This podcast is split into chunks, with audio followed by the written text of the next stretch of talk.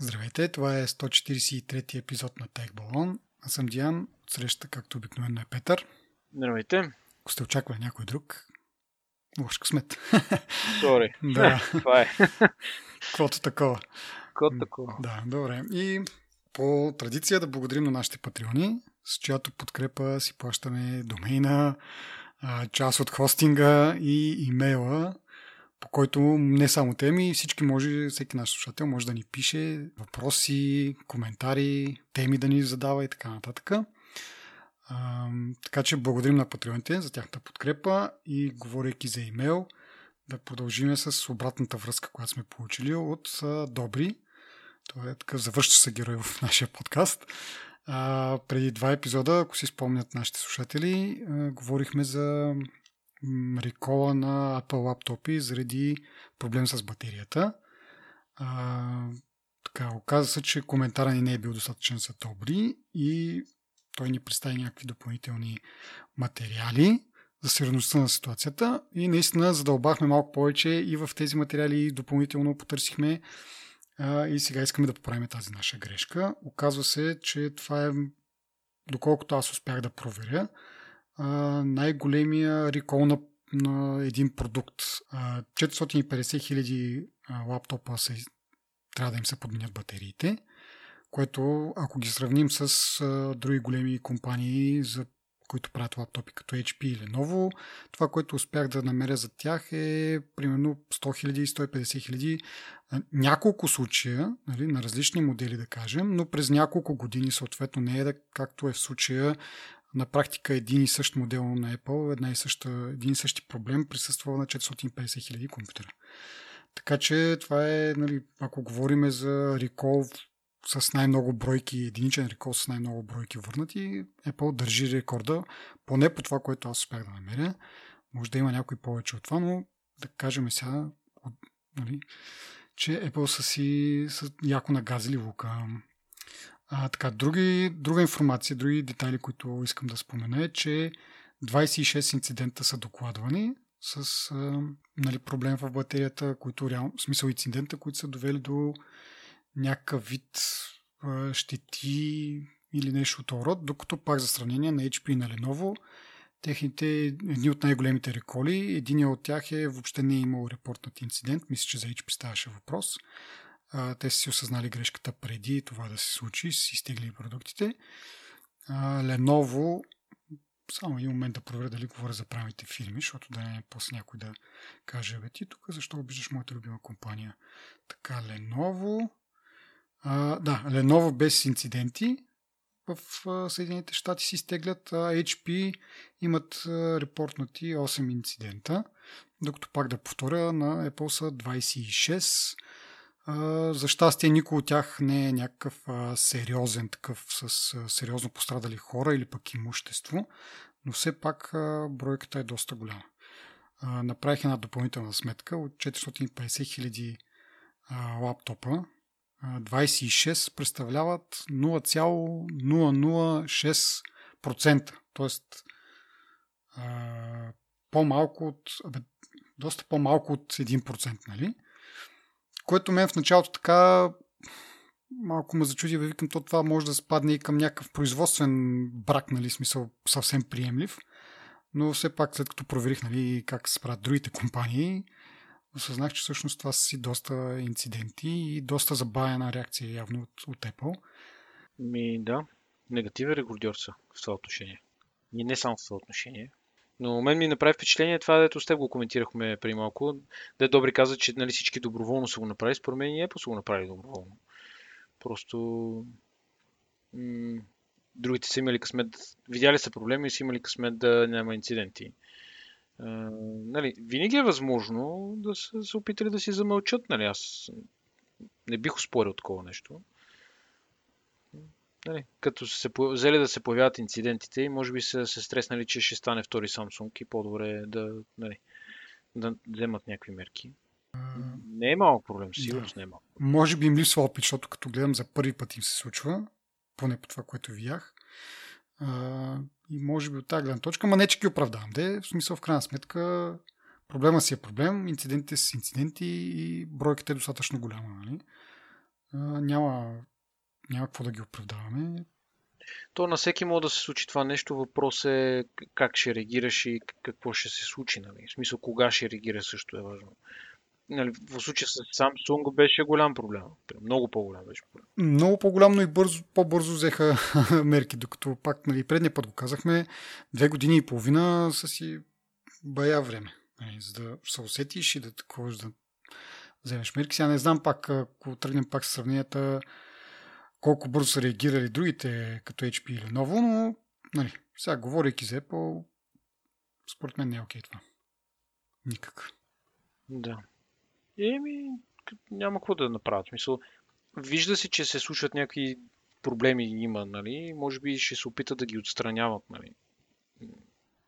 То даже имаше спекулации, че нали, то не е толкова сериозен проблем, заради развитието на, нали, на външния вид и на дизайна като цяло, като се махна Джони, сега даже четох а, кой беше миналата седмица някакъв коментар. Ето, виждате ли, много е а, нали, по-добър дизайн, по-не знам си какво, което не е баш така да е, ама нали, хората вече, поне тези, които се опитват да коментират и опитват да мислят, казват, нали, че нали, има някакъв напредък в това отношение. Може би ще се развие за напред това.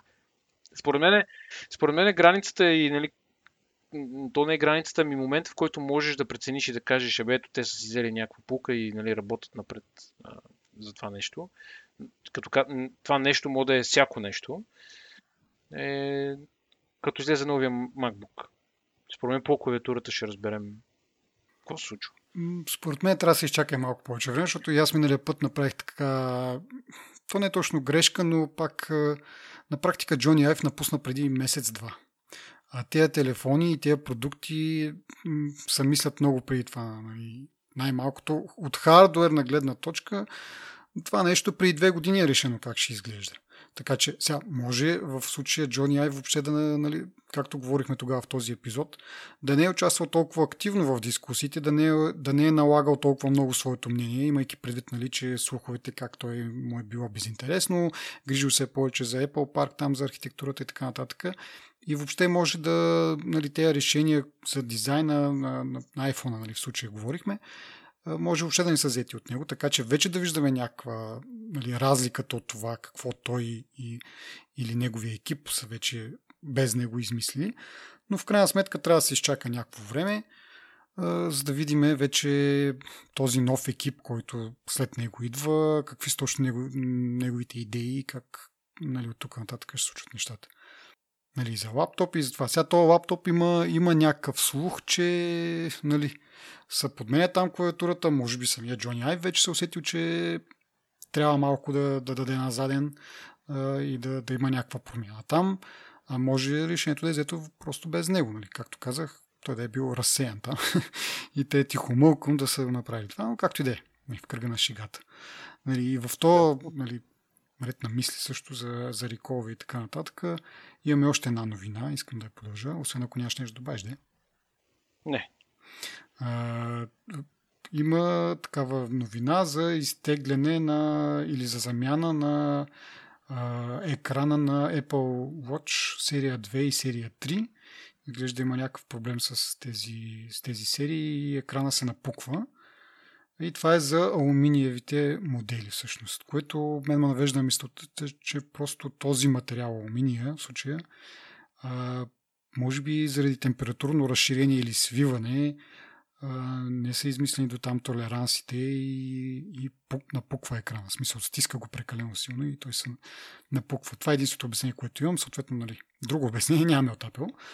Имаме това, че нали, ако се появи такава пукнатина по екрана, по краищата на екрана това, което е визуализирано на техния сайт, а, може нали, дадения потребител да отиде и да си го да, в магазин на Apple или там моторизиран сервис да му подменят екрана. Което всъщност не знам дали реално му подменят екрана или просто ще му дадат нов часовник. А, но и в двата случая има, има решение на проблема. Говорейки се нали, за, за реколове и за грешки. Да. От мен това ми... Аз също го видях и ми стана доста интересно. Не бях чувал за такъв проблем до сега. Еми, и аз реално, ама си, дадох си сметка, между другото, че много малко Apple Watch има покрай нас. А, сега наскоро нали, пътувах до, до Швейцария, там беше пълно, в смисъл навсякъде мога да видиш Apple Watch и си дадох сметка, че всъщност в България е доста малко разпространен като, като продукт, нали, и то от тези, които са доста яко изглежда така, смисъл такъв, че като го гледаш на, нали, как стои на хората, вместо на някакви снимки и така нататък в ежедневието, а, много яко парче технология, така да се каже, изглежда това. Но това се връзва малко и с следващата новина, или по-скоро мисля, че е слух дори. А едно изглежда ще въвежда поддръжка на eSIM технология, която знаем е най-известно в Apple Watch. Се използва, мен ми е интересно дали другите оператори ще въведат това нещо. Защото освен за Apple Watch би било интересно, примерно, ако имаш нали, време... iPad. iPad. Да, и iPad, да кажем, да. Ма то iPad май си има така на числото за SIM карта. Ако искаш да му сложиш. Е, да, да, има и SIM. А, Теленор е в списъка, но не българския Теленор, mm-hmm. които предлагат.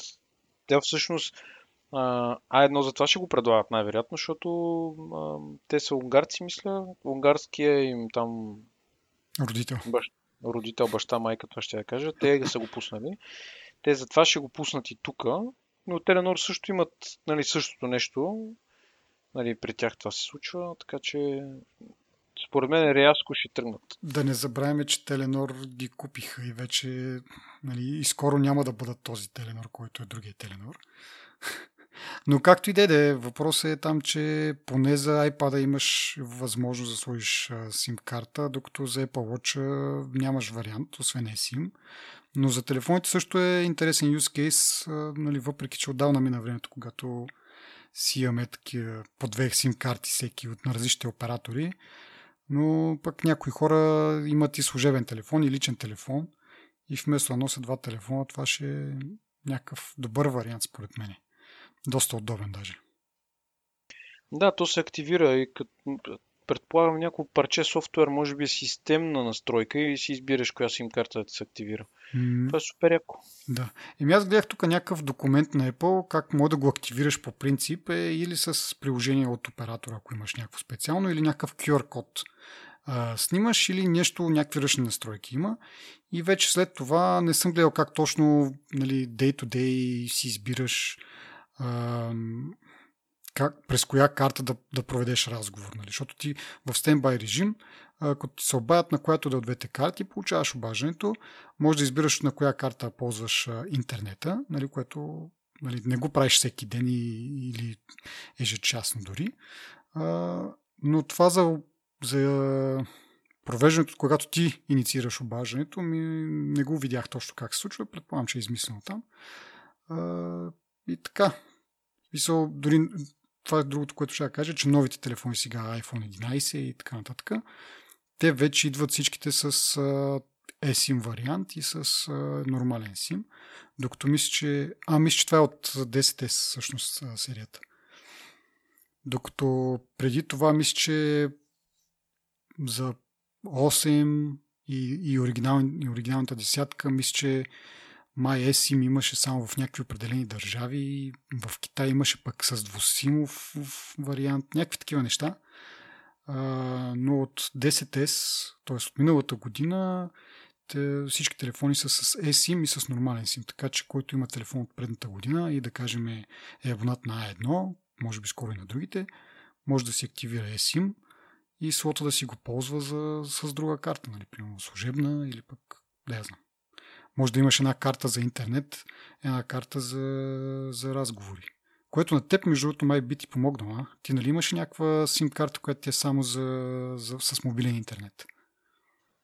Тя тази карта първо няма знам къде и второ минали, беше много, минали много срок. малко интернет. Мина и срок и беше с много малко интернет. Но, е, не беше ли 4 да, гигабайта? А, тази, която е 4 гигабайта е от Viva.com и тя ми идва с интернет, от интернет доставчика. Ти е, за нея да, да, за говоря. А, това не разбрах. Еми аз съм си я сложил служебния лаптоп и си я ползвам редовно. Е. Куп, купих си Broadband модул, който съм я набил вътре и си я ползвам като... Да, да, в случая като ти свърши интернет, защото често се оплакваш, че ти свършва интернета на телефона, Пък не знам ние колко често я ползваш, но предполагам, Аз имам друга карта от Теленор, която е с дата. Ага. Но за нея споменах, че тя вече е заминала и нали, по принцип нямаше много интернет в нея. И те цените не са им кой знае колко изгодни като цяло да си купиш само интернет. Е, да. И за, за това не съм се занимавал. Но тази 4 гигабайтовата ми върши страхотна работа в лаптопа. Не е някакво мега високи скорости да ти дава, нали? но пък ми върши супер работа, като трябва за служебни цели е перфектно. Повече от 4, 5, 7 мегабита не ми трябва интернет на мене за служебни цели. YouTube не гледам. Въпросът е колко, колко ти остават. И да... От нея ли? Да. Като ползвайки само за работни цели, един път в месеца, примерно, един работен ден ми е между 700 мегабайта и 1 гигабайт. Зависи от много, от много неща. Така че, нали, изкарвам няколко дена. Мисля, че в момента съм я почти изразходвал. Ага, ясно. Не, въпросът е такъв, ако ти остават някакви мегабайти, може да си я слагаш в, нали, смисъл малко играчка, изкарваш модули и такова, ама, нали, имайки предвид, че, нали, често говорим за това как ти свършат мегабайтите на стандартния план на телефона. Може да я използваш като така добавена Еми, някаква... много е сложно да свалиш, да разгуба лаптопа с отверката има 10 на 12 винта, батерията трябва да падне една, още един модул пада и чак тогава влиза, стигаш до сим картата, което е без, безполезно. Сложно, сложно. Да. Е, добре да знаят хората, че могат да го ползват и в такъв вариант, ако имат някаква изгодна някаква така карта изпаднала им някъде, която не ползват. Или другия вариант е, както казах преди това, за, за служебна. А, или за каквото искате. Това са варианти. Така, еми добре, а, да се надяваме, че скоро другите оператори ще, ще подемат това. Да видим. Следващата новина е свързана с... Тя е малко по-така, как да кажа, странична така, но пак е свързана с наши предишни обсъждания, как Spotify обвинява Apple, че са заключили операционната система и не могат да ползват а, хората Siri, за да си пускат а, музика през Spotify и така нататък. И така нататък. Ето сега а, нали, има някакъв Reddit пост, в който се казва, че на последната бета на iOS, която вече стана официална, но и с някаква бета на, на Spotify, доколкото виждам, а, можеш да кажеш а, на CD, пусни ми еди какво си на Spotify. Така че явно го има, аз това го изтествах днес с моя Spotify, но, но не работи. Чакам сега някакъв апдейт. Може би скоро време ще имаме и ние тази функционалност, който ползва Spotify. Де. Та, нали, едно нещо по-малко, на което Spotify да, да мрънкат. А, и така. Говорейки се за бетата, нали, предния път говорихме кога ще излезне. Излезна официално iOS 13 на 19. А, очакваш се на 30 13.1, но всъщност дойде на 24, 6 дена по-рано, което така беше плюс. А, и уж малко по-стабилна версия.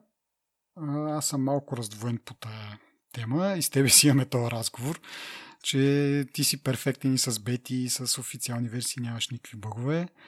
Аз имам някакви древни неща, или имах, сега ще обясня защо в минало време имах някакви древни неща, които не ми правиха особено впечатление, но чета доста статии там на някакви хора, които имат проблеми, нали, които явно има, има някакъв проблем. Нали, не е съвсем пушек без, без огън ли, как да го нарека.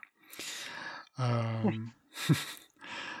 та, има някакви проблеми, което не е окей. Okay, нали? После Шуалия за бетата говорихме, окей, okay, може да очакваш там бъгове и то, каквото и да обаче за официална версия такива някакви а, неща не е окей. И сега ще кажа какъв е моят лично проблем. Защото, нали, мога да кажеш, както си ми казал, те дето пишат, те много издребняват, те това такова, те това им е работа, всеки малък проблем и така нататък. Съгласен съм с тебе по принцип, но ако погледнеш, примерно, ако 9 от 10 журналиста имат проблем с iOS, значи по принцип има някакъв проблем. Не е съвсем чиста работата. Но, моят проблем какъв е? Онзи ден, както много пъти всъщност е ставало дума, аз обичам да правя снимки. А, не ги гледам чак толкова, нали, да кажеш да се връщам назад и да ги гледам, но много се кефа на тази функция, която а, от, мисля, от iOS 12 или от 11 я вкараха в iOS, която ти прави някакви спомени. На, нали, на различна, как да кажа, не тематика, ми примерно преди една година какво се е случило, на тая дата преди 100 години, а, нали, с семейството, какво си правил последния месец и някакви такива неща. Та, от тази гледна точка, на мен ми е важно а, лицата на хората на тия снимки да са тагнати правилно, защото като ми направи, примерно, спомен, виж какво прави с семейството си, еди кога си, или пък ето рождените дни на сина ти, примерно, трябва да знае кой е сина ми. И онзи ден, след поредните някакви снимки, проверявам дали ги е тагнало както трябва, ако не аз да ги, нали, дали ги е разпознал, че това, че това са съответните хора, или аз ръчно да им напиша кои са те. А при една такава операция нещо стана и по-малкият ми син беше тотално изтрит като разпознато лице в iOS. И по-голямата част от снимките, на които е той, бяха зачислени към по-големи ми син, защото те, нали, съответно, приличат си, нали, това не мога да го отрика. Но, как, не знам как точно от пипане на една снимка, то реши, че около примерно 500 снимки, аз имам повече, нали, но специално на по-малкия ми син, около 500 снимки заминаха в, в папката, така се каже, на по-големия и останалите примерно 200-300 снимки някакви станаха неидентифицирани. Нали? Тоест, много трябваше да, да казвам кое. И това го направих. Играх си. Абе, сега ще кажа колко съм си играл. Значи, какво представлява, какво трябва да се направи? Първо минаваш през всичките снимки и казваш, да, това е еди кой си човек. Нали, някои са групирани, някои, които са така сходни, може да ги наведнъж да ги такова, да напишеш кой е. Но тези, които са вече зачислени в папката на по-големия ми син, трябва да отида да кажат, не, това не е този човек, това е друг човек. След това да ги намеря пак тия снимки. Надявам се някои от тях да са групирани вече и да мога с, един, с едно написване на името да, примерно, да тагна 5, 6, 10, 20 снимки. Но нали разбираш това, какво е напред и назад, влизаш в единия фолдър, то, това не е този човек, после трябва да го намериш в общия фолдър, нали, на всички снимки, да намериш тази снимка, да цъкнеш на личицето и да му кажеш това е то другия човек. Направи го това. В момента, в който приключих, не знам какво стана и пак същото нещо. Направи го втори път. Значи, в смисъл, аз подозирам какво се е случило, че като включиш телефона към, за зареждане и като му изключиш екрана и то почва наново да сканира всички снимки и да, да анализира там лица ли са, какво са, що са и да, да слага имена, нали, примерно. Ако не може да го идентифицира, просто да, да знае, че е идентифицирано лице. В този момент явно, аз нали, тък му приключвам с тази операция, свалям телефона се зарежда, штрах всичко наобратно. Втори път правя тази цялата глупост и всичко е окей. Okay. Телефона ми стоеше не знам колко време в low power mode, за да имам време да го направя това нещо, всичкото, което представи си ти цъкаш едни снимки постоянно. Това ми отне общо сигурно 4-5 часа. В смисъл не е последователно, в смисъл един отрязък 4-5 часа, но приема пътувам в метрото 40 минути и, и кликам там някакви неща. На връщане от работа пак кликам някакви неща. Вкъщи кликам някакви неща, когато имам време. Но през цялото време, съответно, телефонът стои в low power mode, за да не вземе по някакъв начин да почне да сканира там и да прави нещо. И цялото това нещо отне супер много време. С нощи най-накрая го завърших и викам, ето това е край, задържа се. И включих телефона и той се е качил над 80%. Нали знаеш, като се качиш над 80% и Low Power Mode се изключва автоматично. И днеска да. гледам малкия пак го няма никъде. Значи има, този телефон има нещо против него като цяло. Но интересно. Супер избеснял. Нали? В смисъл това само мене ме засяга, предполагам, не знам колко хора имат проблем. Днеска пропуснах да го потърся това, дали някой го е идентифицирал също като проблем. Нали, предполагам, че... А много... ти сега на бета ли си? Само това не разбрах. Не, на 13 е, но официалната съм. Mm-hmm. И... Еми, аз... Какво ти кажа? Това е странно, наистина и доста неприятно бих казал.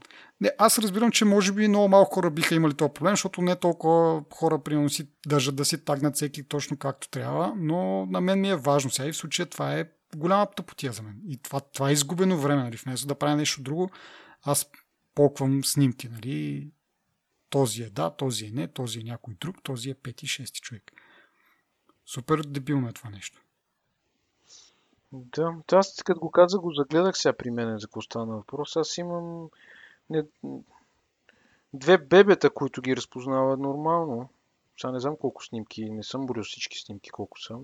Не бе, някои неща си както трябва, но някои, нали, пак казвам, те си приличат, и разбирам объркването, ама след като веднъж съм казал, тая, този, нали, това лице, което си разпознал, не е този човек, просто не разбирам защо продължава да го прави това нещо. Мисля такъв. Да. Нали, както много пъти сме говорили, Сири казваш и нещо и след 5 секунди не знае какво си казал. Нали, почваш от начало разговора.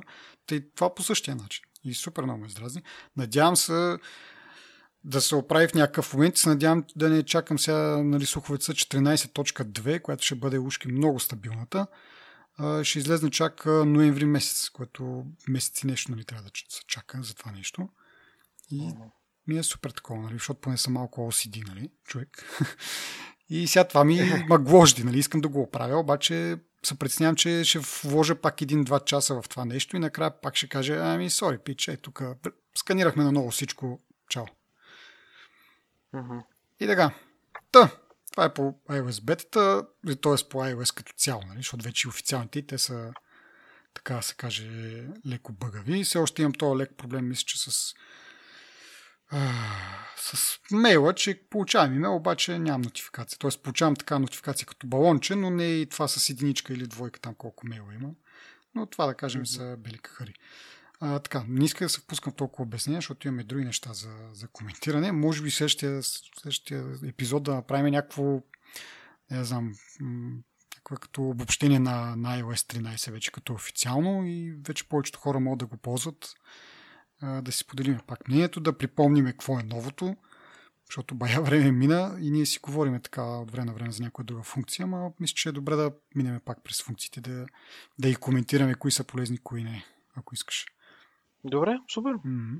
Окей, okay. и връщам се сега малко назад обаче, защото виждам тук, че съм пропуснал една новина, която трябваше да я кажа в началото, която е с продължение от предния път, затова трябва да се каже в началото, е важно.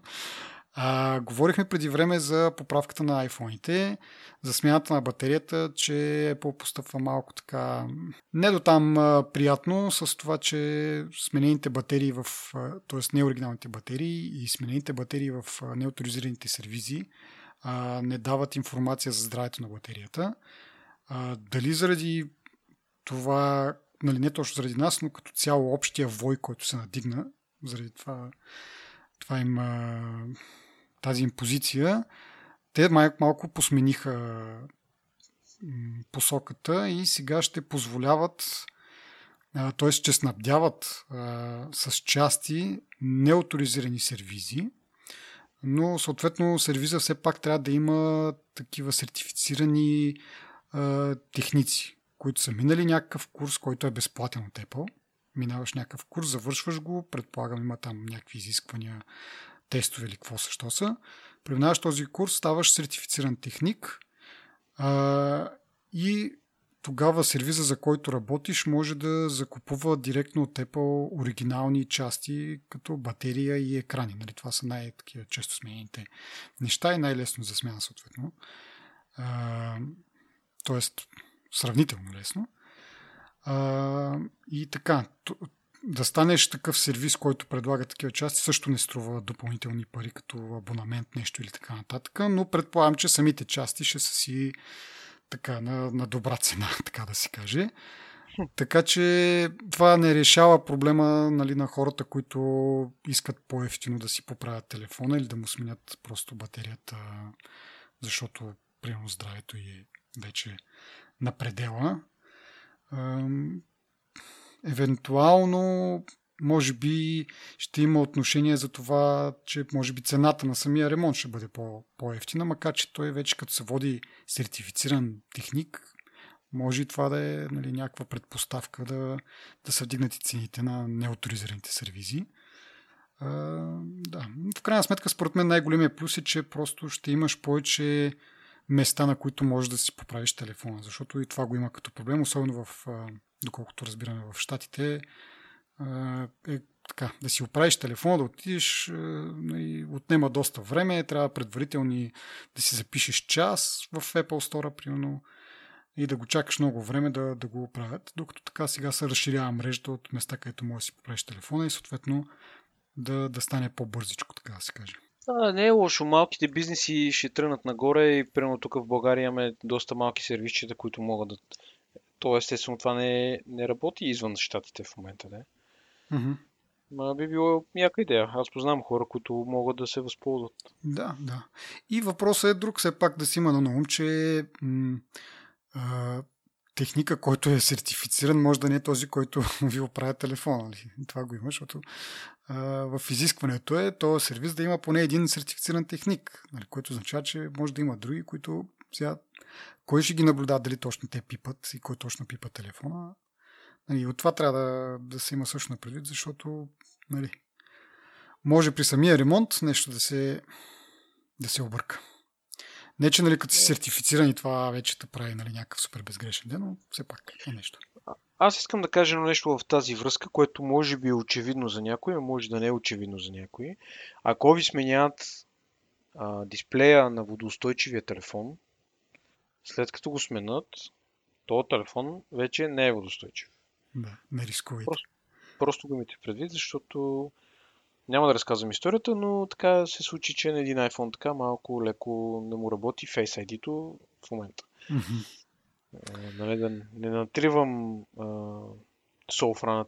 солфраната, които, ако ме слушат, но ако ви сме на дисплея, да знаете, че той не е най-вероятно, защото ако се загледате в а, което иде видео за разглабяне на iPhone, да речем от 10 насам, mm-hmm. не знам 8 водостойчив ли е и колко е водостойчив. 8 мисля, че е, да. IP68 тези, тези които са. Mm-hmm. Те и 67, но 68 конкретно искам да кажа, слагат много, ам, не знам сега на български как е, една гумена като, като лепило. Хем е лепило, между... хем е гумено такова да.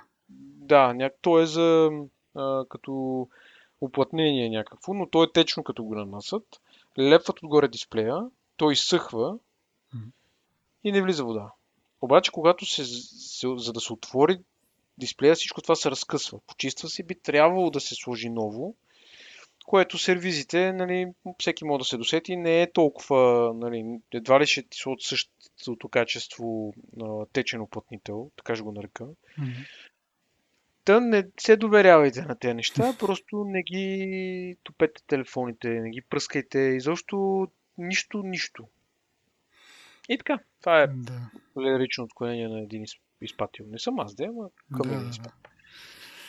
да, наистина но да, както кажеш ти, може би повечето хора го осъзнават това, но не е лошо да се каже. Аз лично смятам да си купя някакъв такъв а, водоустойчив кейс, но тези по-смислените. Как, какво, какво имам предвид по-смислени?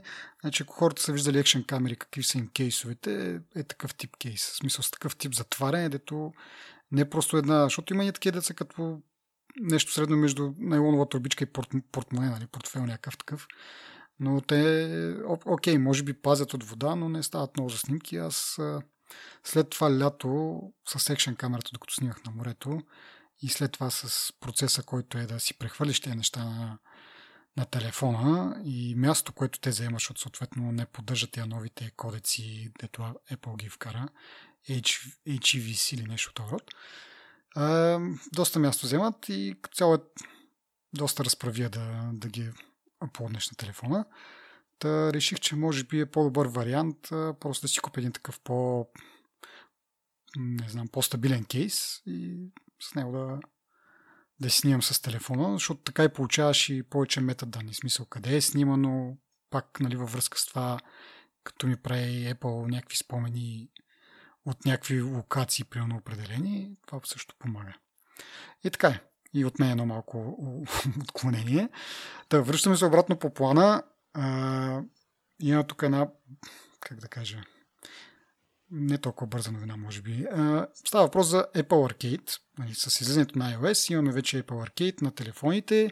Даже вече и на Apple TV ги има. Аз а, така изчаквах, не, го, не, не му пуснах теста на, на телефона. Исках на Apple, на Apple TV да го, да го цъкам.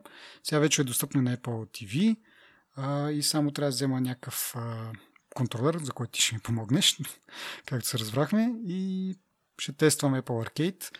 Но ти, ако вече си играл някакви игри, ако искаш, може да споделиш. Ми, поиграх няколко игри, не мога да кажа, че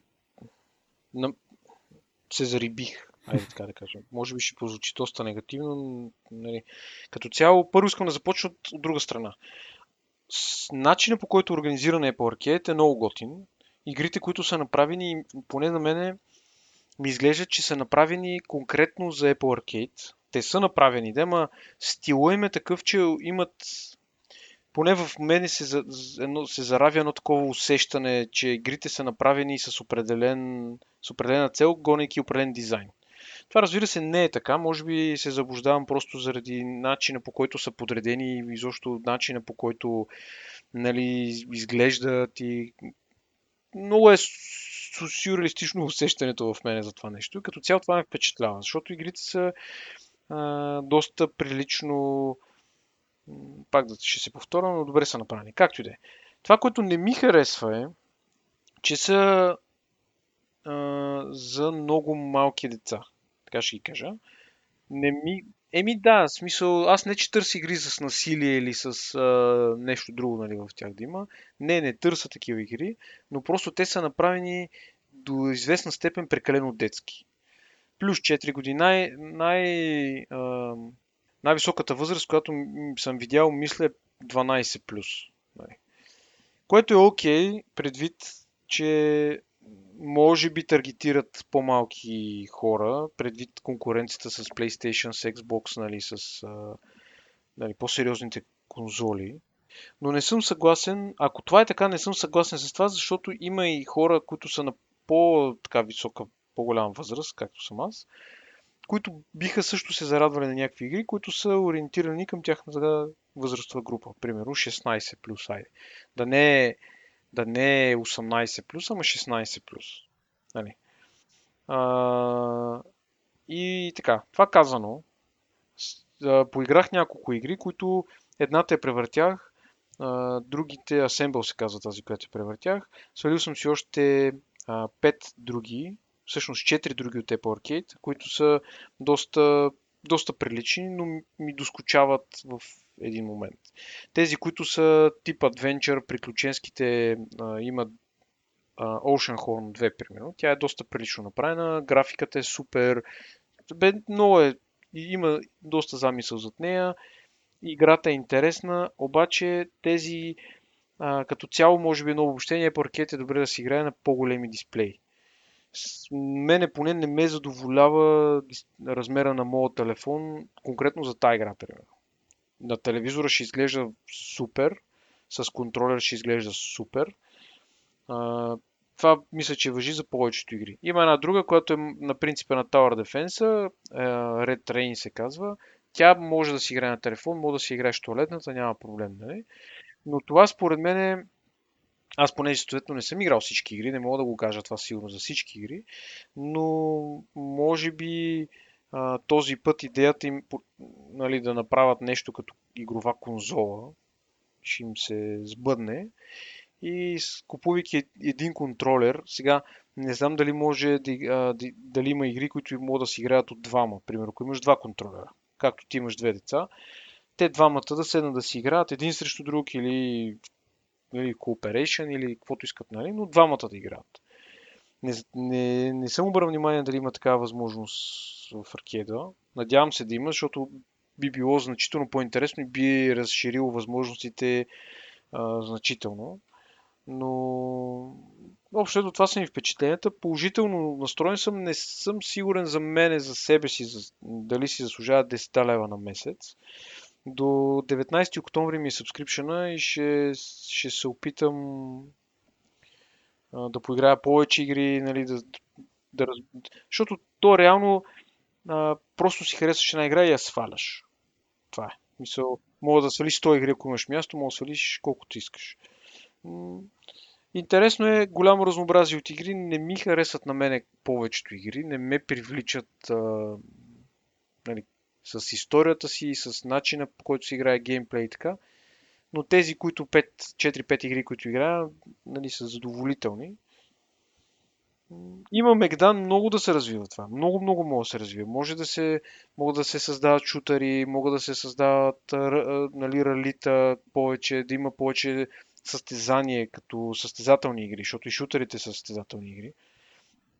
Такива, които можеш да седнеш с семейството да се състезават, да има някакъв, някаква надпревара, нали? Накрая един да каже, аз съм победител. Все едно да играете, да знам, някакви борт игри, нали? И на Монополи, накрая твой големия син ще стане победител, ще каже, аз съм победител и ще има инсентив някакъв, нали? Ще има че има състезателен дух в цялата работа.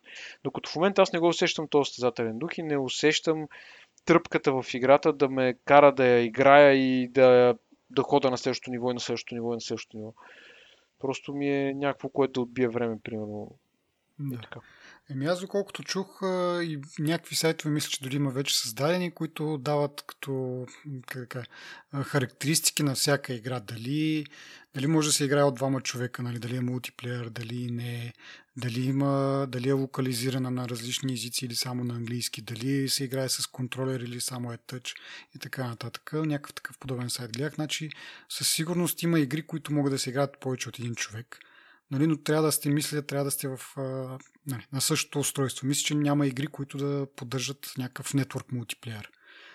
Което мисля, че даже е някакво като не точно изискване, но мисля, че такава има идеята да няма такива нетворк мултиплеер. А, иначе, за това като казваш 10 лева ти... Това ли е цената всъщност? В смисъл такъв, като ти като си стартираш да. Този трайл, то ти казва след един месец ще бъдеш чаржнеш 10 лева, така ли? Да. М-м, значи не се сбъдва моето там това, което си мислех, че както с Apple Music, което е 10 долара в щатите, тук е даже под 10 лева, т.е. на практика е 5 евро. А, и си uh-huh. мислех, че нали, да. това ще бъде примерно 5 лева, да кажем. Еми, не. 9,99 лева е, mm-hmm. като имаш... А, всъщност, то е... Направи се го доста интуитивно. Отиваш, харесваш си една игра, просто тя, там ти пише try. Tryout или try пише, просто цъкаш на нея и автоматично се случва всичко. Да, да не, не те пита, искаш и subscription, не искаш и subscription, нищо не те пита, просто цъкаш try, веднага почва да сваля играта и на другите мисля, че пише download. Трябва да видя. Mm-hmm. Вече след първата игра вече пише download, нали? Вече можеш просто да, да, да сваляш игри от, от това нещо. Всъщност е get, не download, а get да, бе, И, и то в такъв случай е малко имейл. подвеждащо, защото ти нали, трябва в някакъв момент да ти каже, бе, след един месец ще ти вземе пари. Не, не, не, казва ти. Казва ага. ти, казва ти. Просто самия subscription ага. процес е много тъпо направен, много е лесен. Само цъкаш get или try, веднага, ти, веднага си subscribe ти получаваш имейл, mm-hmm. в който ти казва, нали, благодарим за subscription първия ви първата ви фактура или първия път, когато ще бъдете, когато ще ви вземем пари, ще бъде на си дата, което е един месец по-късно от днешната дата. Mm-hmm. Да. да. В смисъл, ясно ти, е, ясно ти е написано ти се описва, ако искате да канцелирате, направете го по един кой си начин. Нали, ясно, ясно ти се пише какво се случва и как се случва, просто самия процес не е като на Netflix, примерно, subscribe, пък пишеш някакви карти, пък някакви неща, имена, нали, имате съгласен ли си, ма не знам си какво. Няма такова. Просто цъкаш download и то тръгва. И вече си subscribed. Само с, буквално с натискането на един бутон. Да, да, и аз и... това ще да, да направя обобщение, че Всъщност, да, няма го това нещо предварително да правиш нещо и така нататък. Да, да, просто... да, да. Много, по, много по-елементарно е. Даже Apple Music мисля, че имаше една екстра стъпка, която а, мисля, че имаше някакъв verification. Не си спомням, отдавна съм го направил, но ми се върти в главата, че Apple Music беше по-сложно от това. Mm-hmm. И това ми направи впечатление, че а, защото ти дето викаш, ама не ти ли казва, нали? И аз като цъкнах там да пробвам играта и си викам, бе, сега като се отвори играта ли ще ми каже, нали, трябва да, трябва да си subscriber и не знам си какво. Mm-hmm. Но докато се чуда, просто да е имейла и то ми обясни там какво трябва да стане и как стане. Но интуитивно и много, много приятно е направено. Имат си, като пускаш а, всяка игра, тръгва с а, а, техен си като банер, такова аркейд пише и тръгва играта. Нали, смисъл, има някакво унифициране нали, на цялата тази работа. А, и пак казвам, това, усещ... това допринася за усещането, че игрите просто а, са направени по този начин, да изглеждат по този начин. Не съм сигурен дали има в дизайна на самите игри, нали има някаква, дали имат участие Apple и дали те могат да дават наклона за дизайна, нали. Но и контролите, и просто има някакво... Де знам сега. Не знам, аз сега ще, ще дам едно сравнение, сигурно ще е много смешно, ама Нали знаеш, има ни стоки, примерно като влезеш в Икеа, на мен всичко в Икеа е, ми е еднакво. Разбираш? Колкото да са различни стоките, ти просто като я видиш една стока, примерно вас ако си купиш маса от Ikea, ще спознава, че това е маса от Ikea. Просто начина по който е направен дизайна, те са от различни дизайнери са там нали, стоките, но начина по който са направени просто е очевадно, че това е на IKEA стока. Разбираш? Да, имат определен стил. Определен стил, определено усещане, определен дух, по същия начин са игрите за мен. Mm-hmm. Сега може да преувеличавам, за някой друг мога да кажа, този човек е луд и защо не е така. Просто за мен е едно купешко усещане. Айде, така, това беше сравнението. Нали. Което е силно, нали, не, не е точно описателно, но такова ми е усещането. Като кажеш, нали, купешка лютеница и домашна лютеница, винаги ще разпознаеш коя е купешката лютеница и коя е домашната лютеница. Разбираш? Mm-hmm. И го казвам и в друг смисъл, защото другите игри, които не са от Apple Arcade, които аз имам други игри, които играят, те нямат това усещане в тях, разбираш? Mm-hmm. Те, те си имат собствения си дизайн, собствен интерфейс, изглеждат си по собствен начин, ам, изглеждат по Не знам, в смисъл, не мога да го обясня с думи. Да, нормално е. И ти си прав, че Apple всъщност има някакво участие, защото те казаха, че инвестират в това. Те са им като не точно ментори, но имат някакво участие в, в целия процес. В някои от компаниите нали, инвестират пари, да ги развият повече и така нататък. И така, нататък. така че според мен това е нормално. А дори да не го правеха, според мен най-малкото ще да имат някакво изискване за някакви определени как кажа, елементи или не знам как точно го Да, мога да очакваш, че банера в началото на играта, като пуснеш играта, изгрява на аркейд и изчезва това е и тръгва играта. Нали. Затова нещо е нормално да го очакваш, естествено. Даже аз очаквам и кинематографията, която е на сериалите, които ще излизат в TV+, нали, да бъде по подобен начин да бъде нали, усещането. В смисъл, като гледаш нещо, да знае, че това е на Apple. Не знам дали ще се случи, но имам такова подозрение, че може би ще има такъв ефект. Определено, определено. Както и в Netflix, като почва всяко нещо, което е направено от Netflix, имаш това тяхното N, което се разделя там на нещо като дагали, на някакви такива основни цветове. може да се очаква, че винаги ще има една шапка на Apple TV+, нали, в началото. да има едно такова изображение, защото не.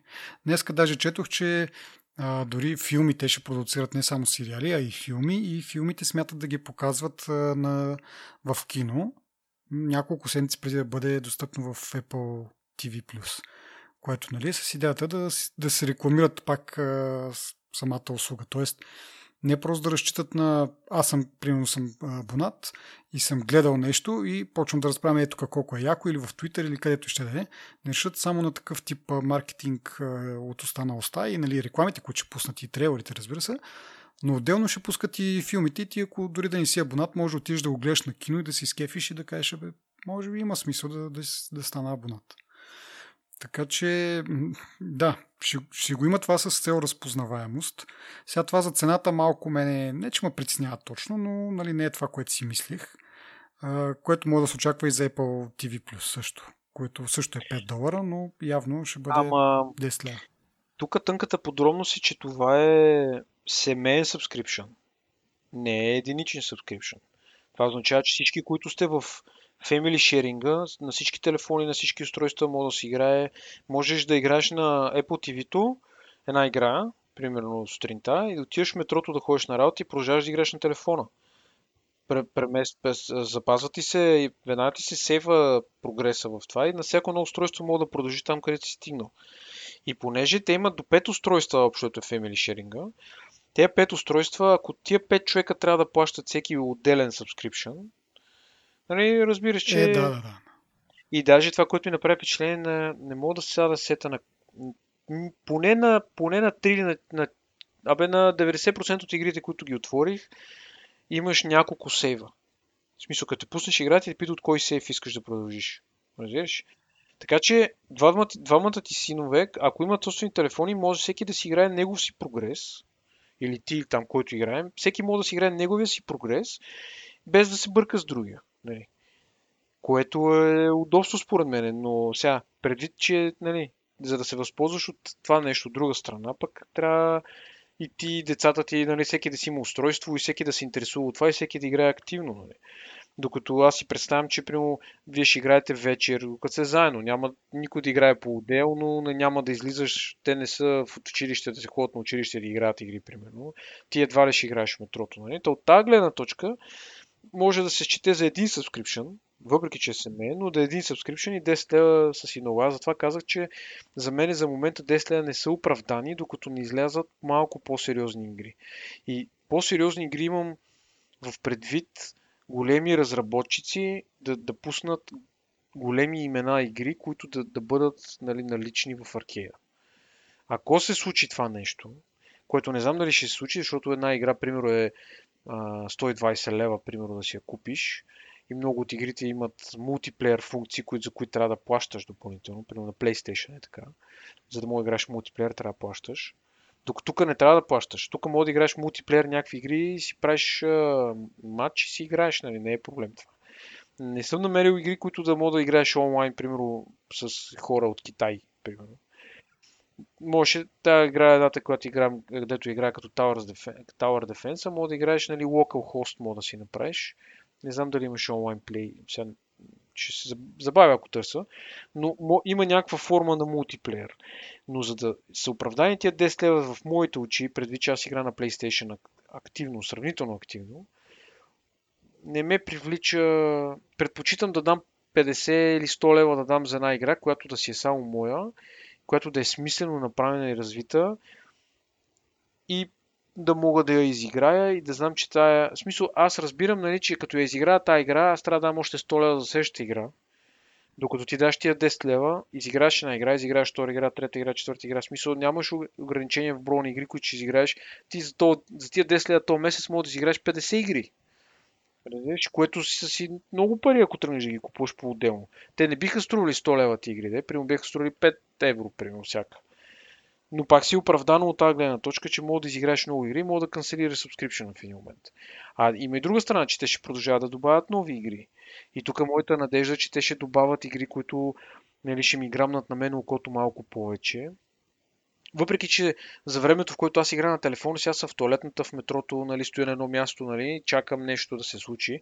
Нямам PlayStation пред себе си, компютър, също играя на компютъра. Така че, нали, пъзели и такива неща можеш да играеш много има пъзели.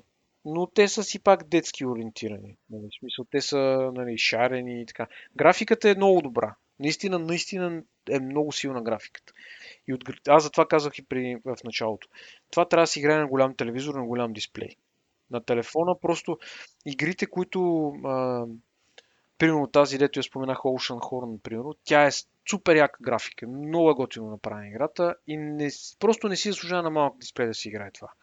Може да, да поизбуташ малко там някое ниво или примерно обаче това трябва да се играе на голям дисплей, с хубаво звучение, с слушалки, нали, повечето игри. Не знам ти колко игри си играл, но много игри на iPhone, които дори са извън аркейд и казват за по-добър експириенс, служи си слушалки, нали, защото музиката е много добра. И наистина тук много са се погрижили, много добре са ги направили. Това, което мене ме спира, просто е геймплея и историята на играта. Нали. Чисто графично, визуално, всички игри са направени топ. Така че, да, на това големия телевизор ще си с Apple TV ще ви изглежда перфектно. Да, да, точно това е и моята идея, нали? Затова и не Да, да, да, аз това. това го подчертавам, защото ти, нали, се зачудваш, кажеш 10 лева, нали, не ми е... Упра... Какво каза там, че не ти се е сбъднало очакването, нали, че... Uh-huh. Не.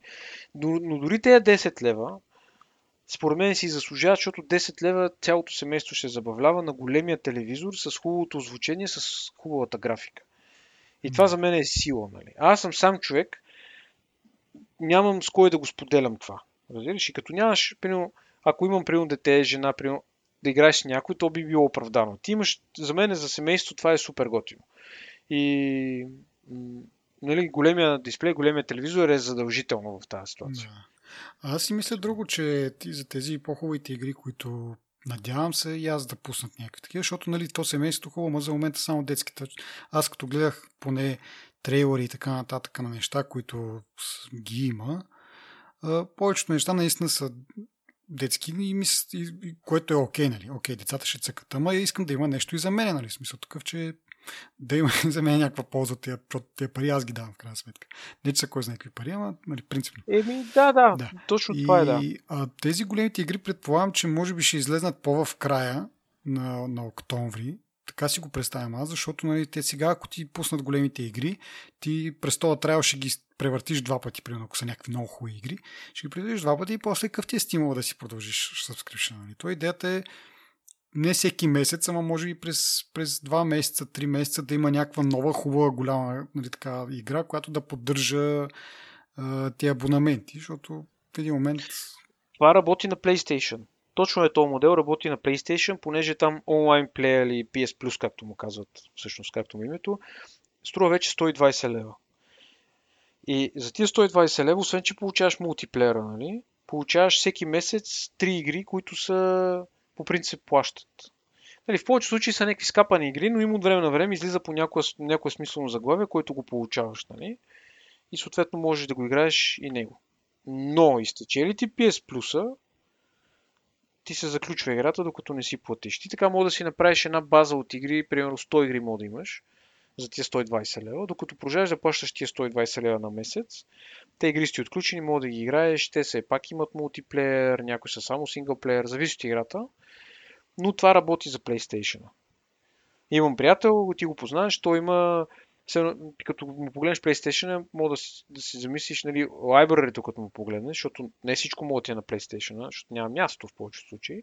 Но лайбрарито, като му погледнеш, имаш чу, че той притежава PlayStation. Разбираш, мисъл, все едно Sony е негово, всички игри са негови, просто той има всички игри на света. И той са, нали, това усещане просто не, че ги има най-яките игри, той си ги купува отделно, но покрай PS Plus си сваля и много други яки игри. Така че това работи.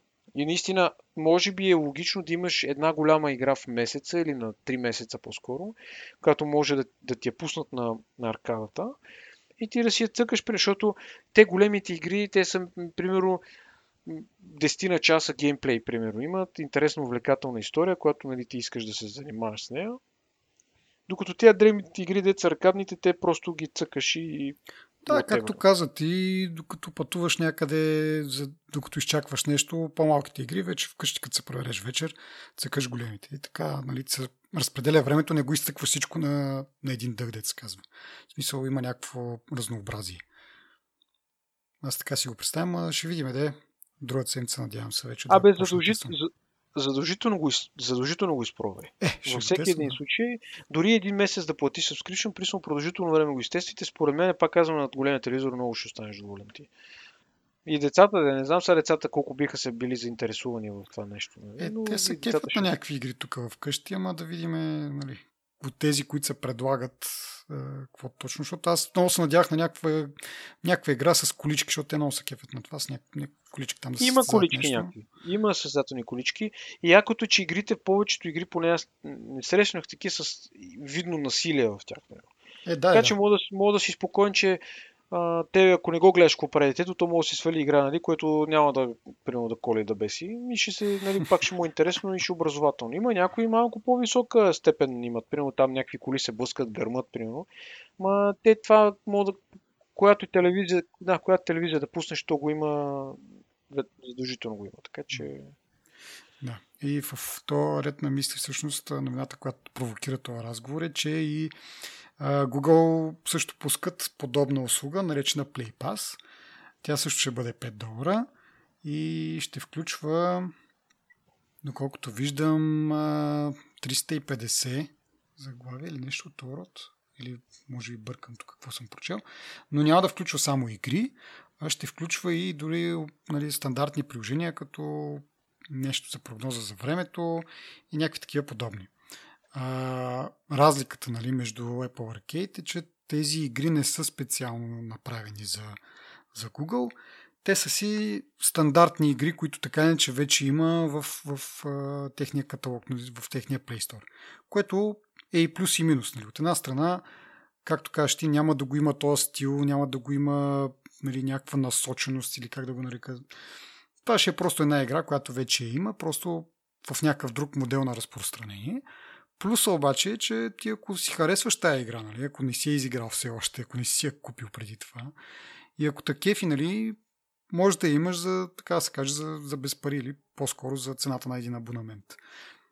И това са, нали, може да бъдат дори някакви известни игри, такива, които са утвърдени като брандове. Значи тук има ам, примери като Star Wars, Knights of the Old Republic, Terraria, Star, Stardew Valley, Reigns и така нататък. Повечето от тях, нали, само Star Wars не е познато на мене, защото не съм от големите геймери. А, но така или иначе, нали, това според мен има плюс, има и минус. В смисъл има някои игри, дори вътре, които са направени с а, нали, да си купуваш някакви неща, in-game purchase там какво се води, които специално за този абонамент са премахнати, но може да очакваш, че нали, ако не са свършили добра работа в премахването тези неща, ще изглежда някакво куцо, нали? В смисъл такъв, ако някаква игра е предвидена ти да я минеш само ако си плащаш за някакви диамантчета или за някакви предмети, ти като ги премахнеш тези неща, след това почваш да играеш тази игра, но тя няма механизъм, по която да нормално да израснеш в нея, така да се каже. И, нали, поне така си мисля, че евентуално може да има такива случаи, в които хора, нали, девелоперите не са не са пренаписали изцяло играта, защото да могат да вкарат някакви други механизми, по които ти може да победиш. И може би ще бъде някакво, някакво куцо. Не знам. Нямам представа. Ма определено трябват някакви малко по-известни заглавия, за да могат да привличат повече хора, иначе не знам. Казва, че са стотици приложения и игри и ще бъдат добавени всеки месец, нали, подобно както и преди малко обсъждахме. А, тези за сега приложенията, нали, които може да са AquaWeather, както казах, PixStitch, Tunable и така нататък. Та има някакви други приложения, които да. Абе, интересно изглежда това. Интересно, според мен ще има някакви преимущества. Още повече, така или иначе, ако си потребител на Android, нямаш особен избор. Това ти е вариант. Все пак, нали, като си, ако такъв тип абонамент ти харесва и нямаш, нямаш избор. Нали. Не е като трябва да си купиш нали, цяло iPhone, да кажем, за да мога да цъкаш, а така ще има нещо. Даже всъщност той е 5 долара, но има някаква, някаква оферта за първата една година за, за 2 долара. Трябва периода обаче е само 10 дни. Да, ми, могат хората да се разгледат, ако се интересуват. Всъщност то сега само за щатите е валидно, но те ще експанднат с времето. Предполагам, че някакви месеци ще им отнеме да дойдат на други пазари, да се надяваме, че и в България ще дойдат по някое време. Не? Ами добре, това беше за, за аркейда. И остава последната новина, която също ни беше подсказана и от Добри. Ние не, че не бяхме я забелязали още преди, преди време, но просто заради а, епизода за iPhone-ите не можахме да, да я обърнем внимание. Това е тази новина, която излезе за някакви доста големи основни дупки в iOS. Нали, много пъти сме говорили и сме възхвалявали iOS за това колко е сигурна и нали, това е една от причините, поради които я ползваме и така нататък и така нататък. Обаче, хм, тук това, което получаваме като информация, малко разклаща тия, тия схващания. Става дума за 14 дупки в сигурността, които са навързани в 5 а, експлойта, такива вериги от експлойти, така наречени. А, и интересното тук е, че това не е таргетиран, нали, таргетирана атака към някой, защото много хора казват, а, че нали, срещу а, как да кажа, срещу доста опорит опонент, нали, ако има някой така доста голям мотив да ти хакне iPhone, ще го направи. Нали? Не е чак да кажеш. Но ние, което това, което сме твърдяли за сигурността, е във връзка с това, че обикновеният потребител а, не, не би трябвало да се притеснява от такива, такива, такъв тип атаки. Ето обаче това не е точно така. Няколко сайта, не знам колко наброй, може би към 15 сайта, а, са били а, хакнати и чрез тях се, разпро... са се разпространявали тези експлойти.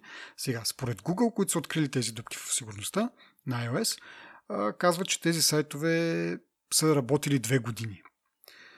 Apple съответно пуснаха оправдание през релиз, което казва, че всъщност тези сайтове са били активни два месеца. Както и да е, няма никакво значение. Нали.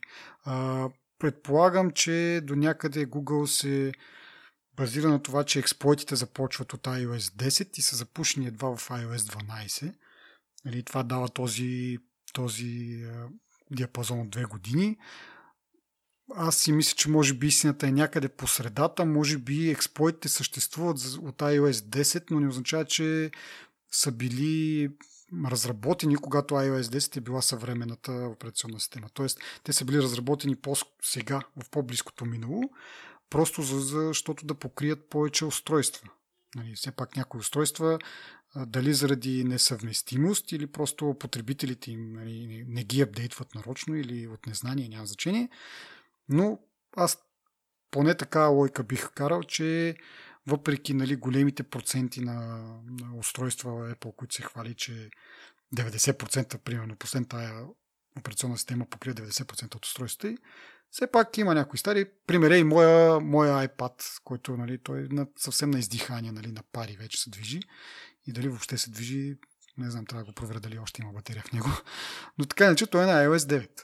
Така че предполагам има и други устройства, които просто дали са така от неглижиране или пък а, просто не се поддържат новите операционни системи, но им е важно на хакерите да таргетират. А, това нещо съществува. Разработено нали, за, за тях. Така.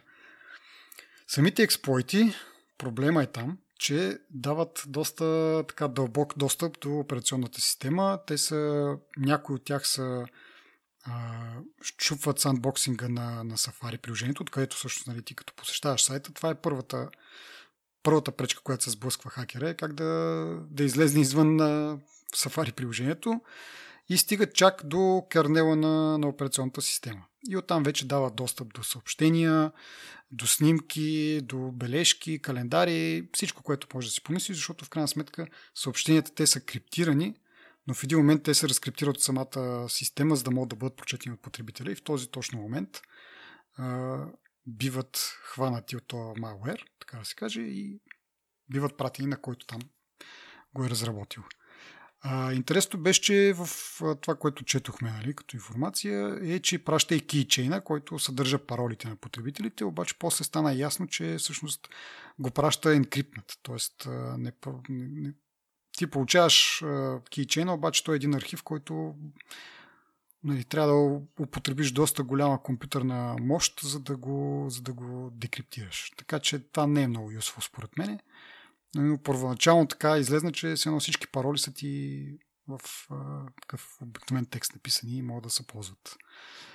А, какво друго за това експлойти, за тези експлойти като цяло, бе доста плашещо е, защото, нали, както казах, това не е таргетирана атака, да ти вземат на тебе телефона, да ти инсталират нещо, без ти да видиш, и, а просто посещавайки някакъв сайт, това нещо вече тръгва. Дори не трябва да цъкнеш на нещо определено, да си свалиш нещо ти самия, Просто посещавайки сайта, малуера се загнездва и почва да си върши работа, да пробва различни, различни типове експлойти, докато най-накрая не намери пролука. Нали, ако си рестартираш телефона, това му е хубаво на този малуер, че не, след рестарта вече не продължава да работи. Обаче в крайна сметка колко често си рестартираме телефоните. Аз се замислих, че с месеци, дали, дали и с години може някой да ни си рестартира. Освен ако не му падне батерията, нали, по някаква случайност. Но ако не ти падне батерията, не знам кой си рестартира телефона на някаква регулярна база, да кажеш, не е като компютър да го спираш всеки ден, като свършиш работа. така или иначе. Така че това има потенциал да как да кажа, да засегне много хора за много дълго време, наистина. Не. Както казах, Apple пуснаха, а, пуснаха някакъв прес-релиз, който обяснява, че това било само за два месеца, било насочено към една определена етническа група, които са в Китай, такива мюсюлмани угури или нещо от това род. Съжалявам, ако го нали, най-вероятно го бъркам как е точно, но една определена група от китайци, които всъщност са мисиомани. Но това според мен не е оправдание. В смисъл такъв, че окей, използва се на такива сайтове и хора, които са такива, са предразположени да посещават тези сайтове. Тоест аз никога няма посетя този сайт. Но това не означава, че първо това vulnerability, то на практика то е валидно за всеки. Няма значение каква вяра изповядваш или в как каже, в кой регион на Китай се намираш. Нали, той не е ограничен по това. Просто хората от тези региони и от тази вяра имат интерес да посещават тези сайтове, но аз ако искам мога да го пусти аз също ще бъда заразен, както и всеки друг. Нали. Така че това не е никакво оправдание от, гледна точка на, на Apple за мен. Нито колко месеца е било, са били активни сайтовете. Нали, това, това няма никаква логика. В смисъл, има ги тези вулнерабилитета, нали, могат да бъдат експлойтнати. Дали са експлойтнати също не е ясно. В смисъл такъв, че за това нещо сега знаем и разбираме. По някакъв начин Google са го намерили. Но това не е застраховка, че някъде друга да не се ползва за някаква по-широка гама от хора, нали? не е само насочено по този начин с някакви специални сайтове.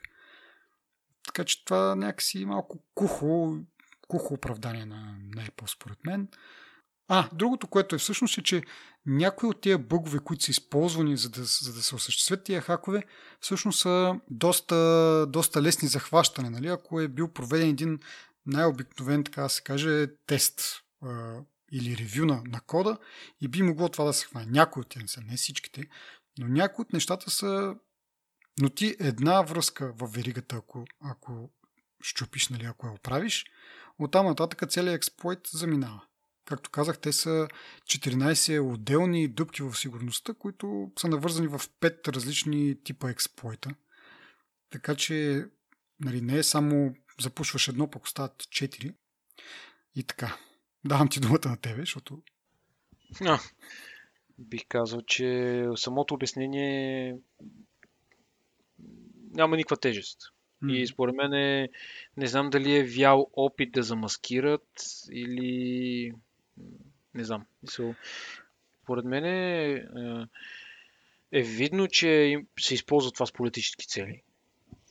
Дали я познават за него, нямам представа, но все си, все си мисля, че не са толкова слаби в разработката на софтуер, че да не могат да...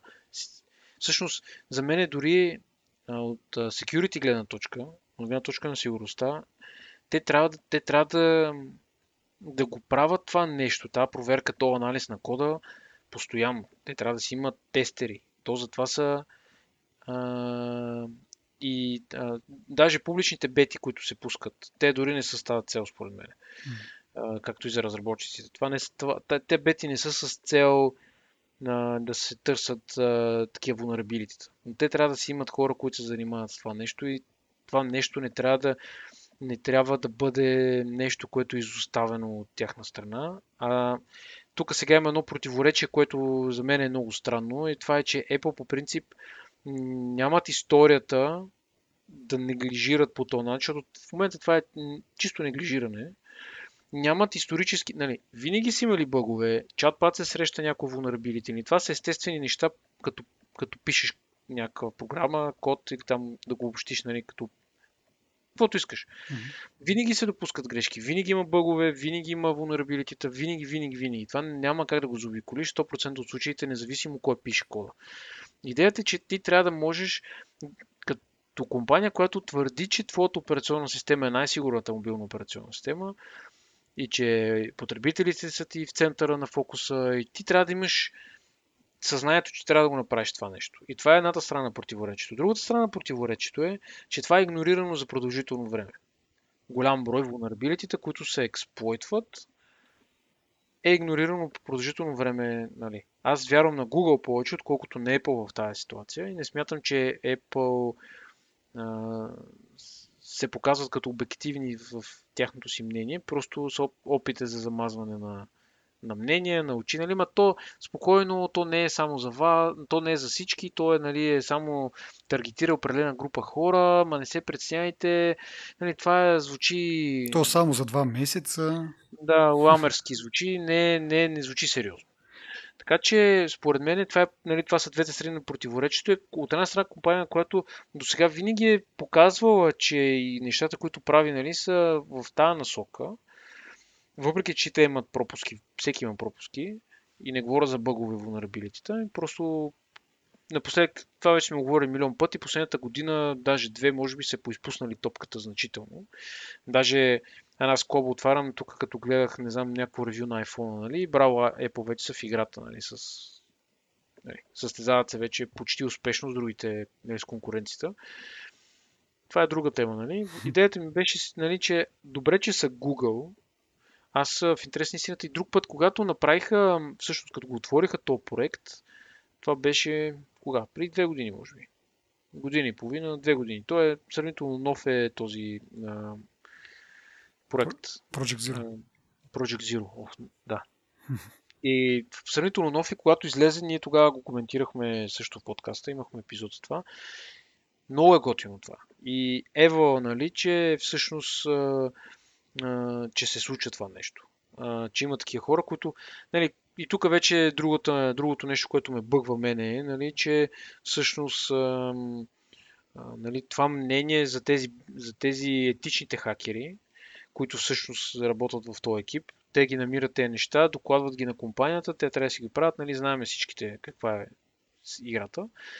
Но това, което е забавното е са цените, дето са на, на отделните vulnerability и това, че примерно Apple даваше 200 000 долара, за да се открие пълен чейн нали, на, на цял vulnerability, който може да се експлойтне, докато, докато компании, които дават много повече пари за това нещо, нали, според мен и то разликата не е малка, ми е в пъти е разликата. И когато е в пъти разликата, тези, които са белите хакери, деца са модерни в България напоследък, и етичните хакери, и не знам какви хакери, които нали, нямат по принцип в себе си, нямат злонамереност, нали, не, не търсят а, а, парите в цялото нещо, ами го правят от етична гледна точка и от някаква не знам, няма значение.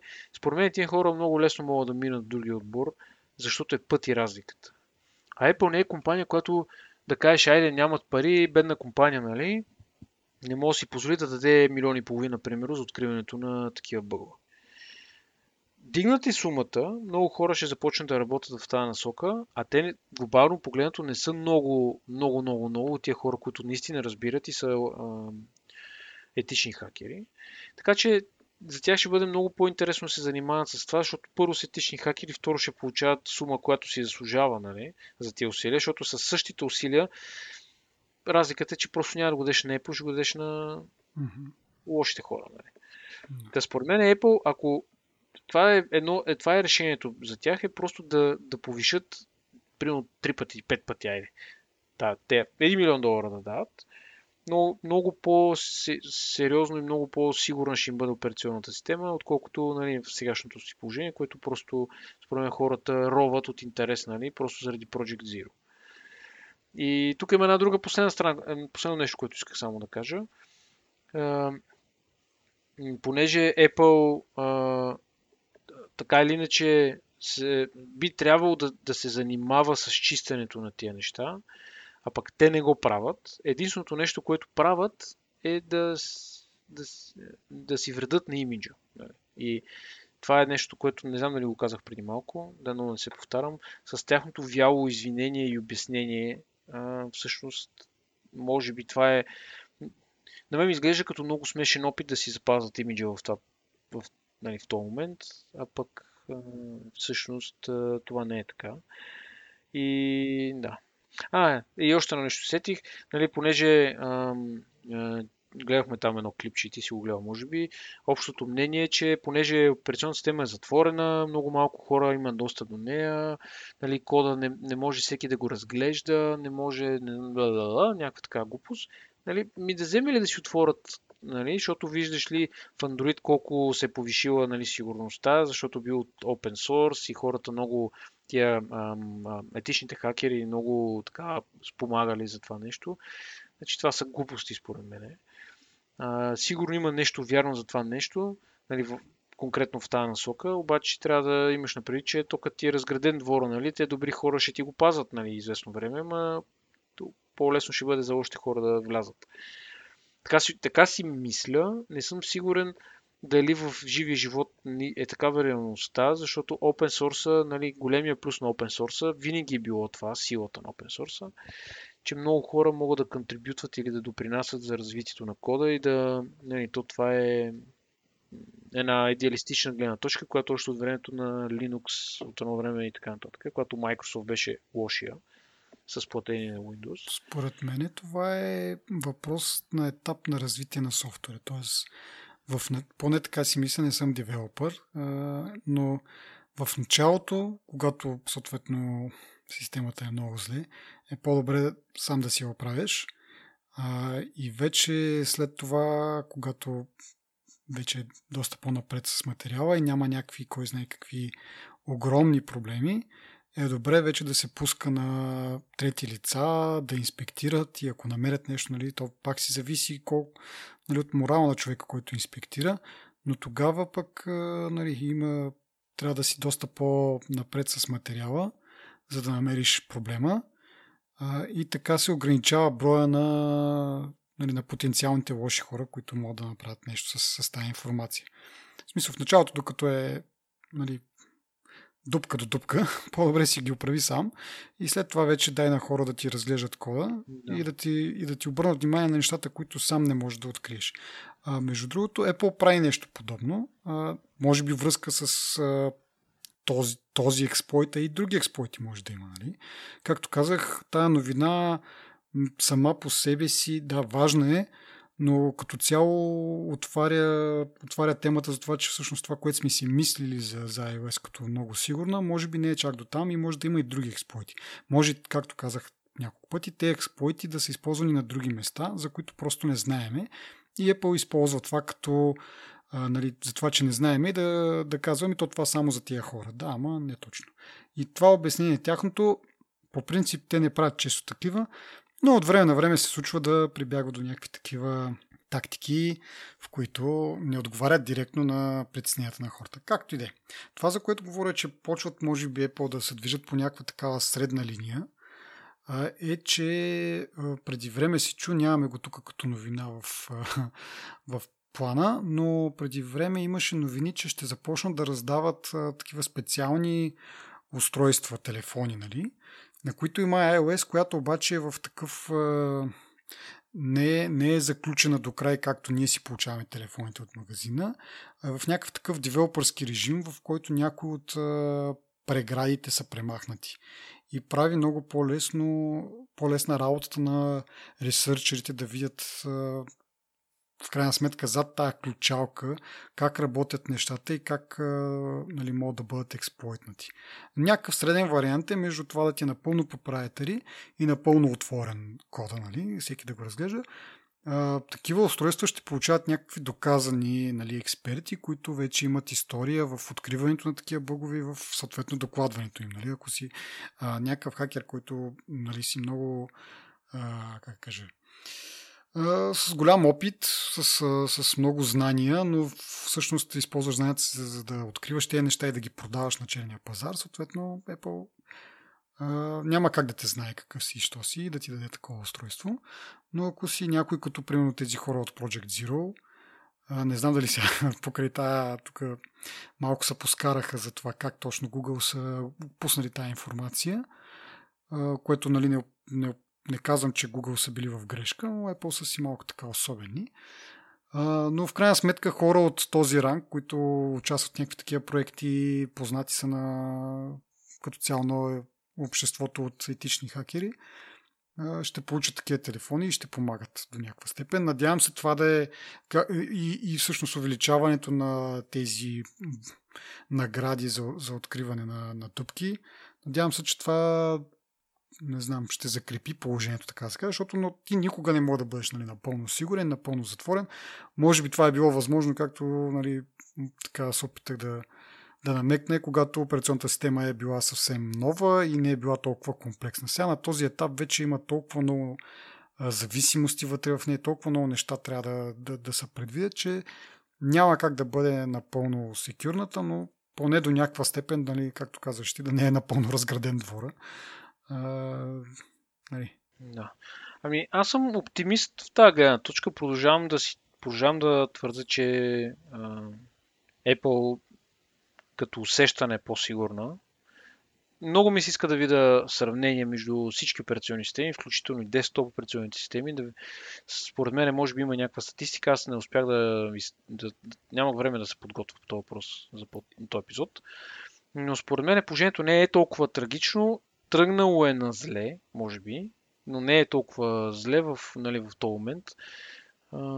Не знам iOS 13 как е в това отношение. Дали има нови vulnerability, дали няма. Просто интересно нещо да се види. Да. Еми то това сравнение би било малко трудно според мен, защото не може да ги мериш на бройка. Малко трудно би било, може би, на, на сложност, нали, на смисъл до, до какво ти дават достъп. Но също и цената на самите, както го коментирахме преди записа на този епизод, цената не е също толкова а, нали, за, за експлойт, която се плаща, защото в случая Android може би е малко по-лесна за хакване, но пък от, и съответно това би свалило цената на даден експлойт, защото има много. Нали. Това са примери само, не, не ме убивайте като ме видите на улицата Android фенове. Но от друга страна пък Android е много по-разпространена операционна система и от тази гледна точка е по-ценно да имаш експлойт за нея. Нали? Тоест с един експлойт може да таргетираш много повече хора. Така че, не знам, имаше едно време, то все още ги има, да такива състезания по хакване, може би нали, за колко секунди или минути или дни биха ти хакнали операционната система, но а, това съм го виждал примерно за браузъри, за операционна система, но някакси за, в смисъл десктоп операционна система, но за iOS и Android не знам дали е нали, това нещо е приложимо. Още повече, нали, както е с, с Apple, с а... Ето, това е плюс, че са им така заключени устройствата, ама не знам дали е приложимо за такива съседания. Така както и да е, да. Би било интересно, ама не знам дали ще мога да го видим нещо такова. Е, Остава да четеме и да внимаваме. Нали, сега в 13-ката тези специално бъгове, те са оправени още в 12.4.1, мисля. Но пак казвам, това не е оправдание, че в някакъв момент са оправени. Важното е, че ги е имало. Колко време ги е имало също, в смисъл колко време реално погледнато това е можело да се използва от iOS 10 до iOS 12. Сега, колко време тези сайтове съществували, това имах предвид, че това не е важно. Защото който е знаел, който е успял да намери тази дупка за iOS 10, ако го е направил, когато iOS 10 е излезнал, и имал достъп две години, даже три може би всъщност, сега като се замисля, е можел, е имал потенциален достъп до много телефони. Пак казвам, това, че сега тези сайтове от колко време работят, за какво са насочени, не е нищо. Просто ние знаеме за него. Това е за нещо, за което знаеме. Това, за което не знаеме, може да е може би не мога да си го представим дори. А, така че Apple със сигурност са сега на куката и трябва да измислят как да се измъкнат от нея. Както казах, с този телефон, създаването на такъв тип девелопърски телефони. То, мисля, че думата не е точно девелопърска, но сега ми изфръкна от главата. А, създаването на този тип устройства може би ще има някакъв напредък и или по-бързо и по- по-бързо ще се оправят тия проблеми. Ще се намират и след това ще се оправят. Според мен е Apple ще го ще си очуми просто това от само себе си. Няма, виж, то няма натиск. Има, има недоволни, но това са хора, които се занимават с това нещо и конкретно се опитват да обърнат внимание, но няма някаква публичност, а трябва да има, но mm. няма. Така че няма натиск Apple да прави каквото и да било. Е, по времето, когато излезна, да, но имаше доста така публикации, сега вече не, защото минаха, както казахме, повече, може би от месец е минало. Но ако тези неща зачастят, в течение на времето ще бъде променено тази, нали, това схващане за сигурността в iOS и така нататък и така нататък. Така че, нали, ако сега не действат, в някакъв момент просто ще бъдат наравно с Android. И тогава вече ще се наложи да действат. Ако има такова да е смисъл, мога да кажат, ами не ми пука ще си продължаваме така с разградения двор. Нали, но ако искат да запазят това, което нали, доста време се бият в градите, нали, то сигурност и privacy са малко две различни неща, но все пак а, вървят до някъде и ръка за ръка. Така че трябва да направят нещо. Сега няма натиск, както казваш ти, но ако продължават да си клатят краката, ще има повече. Аз така си мисля, ще видим. Нали, също мога да кажем и за Фейсбук, нали, които едва ли нещо добро мога да бъде казано за тях в последно време, в последните две години, но продължава да ги има. Сега има някаква, може би, как кажа, някакво отношение към тях, но хората продължават да ги ползват така или иначе. Тъй, че... Да, съгласен съм. Еми добре. А, има още една голяма новина и точно защото е голяма, пък ние напреднахме във времето, ще оставим за другия път. Това е, че излезна новия телефон на Huawei. Може би ще направим един междинен епизод, а, нали, да не е след две седмици, а може би още другата седмица да, да обсъдим и, и, и нея. Така че няма да е съвсем забавена. Добре. Това е всичко от нас. Ако ви е харесало, споделете го на вашите приятели. Ако нещо не е ви е харесало, споделете го с нас. А, ако имате въпроси, може да отидете на вебсайта, там ще видите всички начини, по които може да свържете с нас, ако имате такъв интерес. Благодарим ви, благодарим на нашите патреони, благодарим на Ива Пенкова за, за дизайна и до нови срещи. Чао! Чао!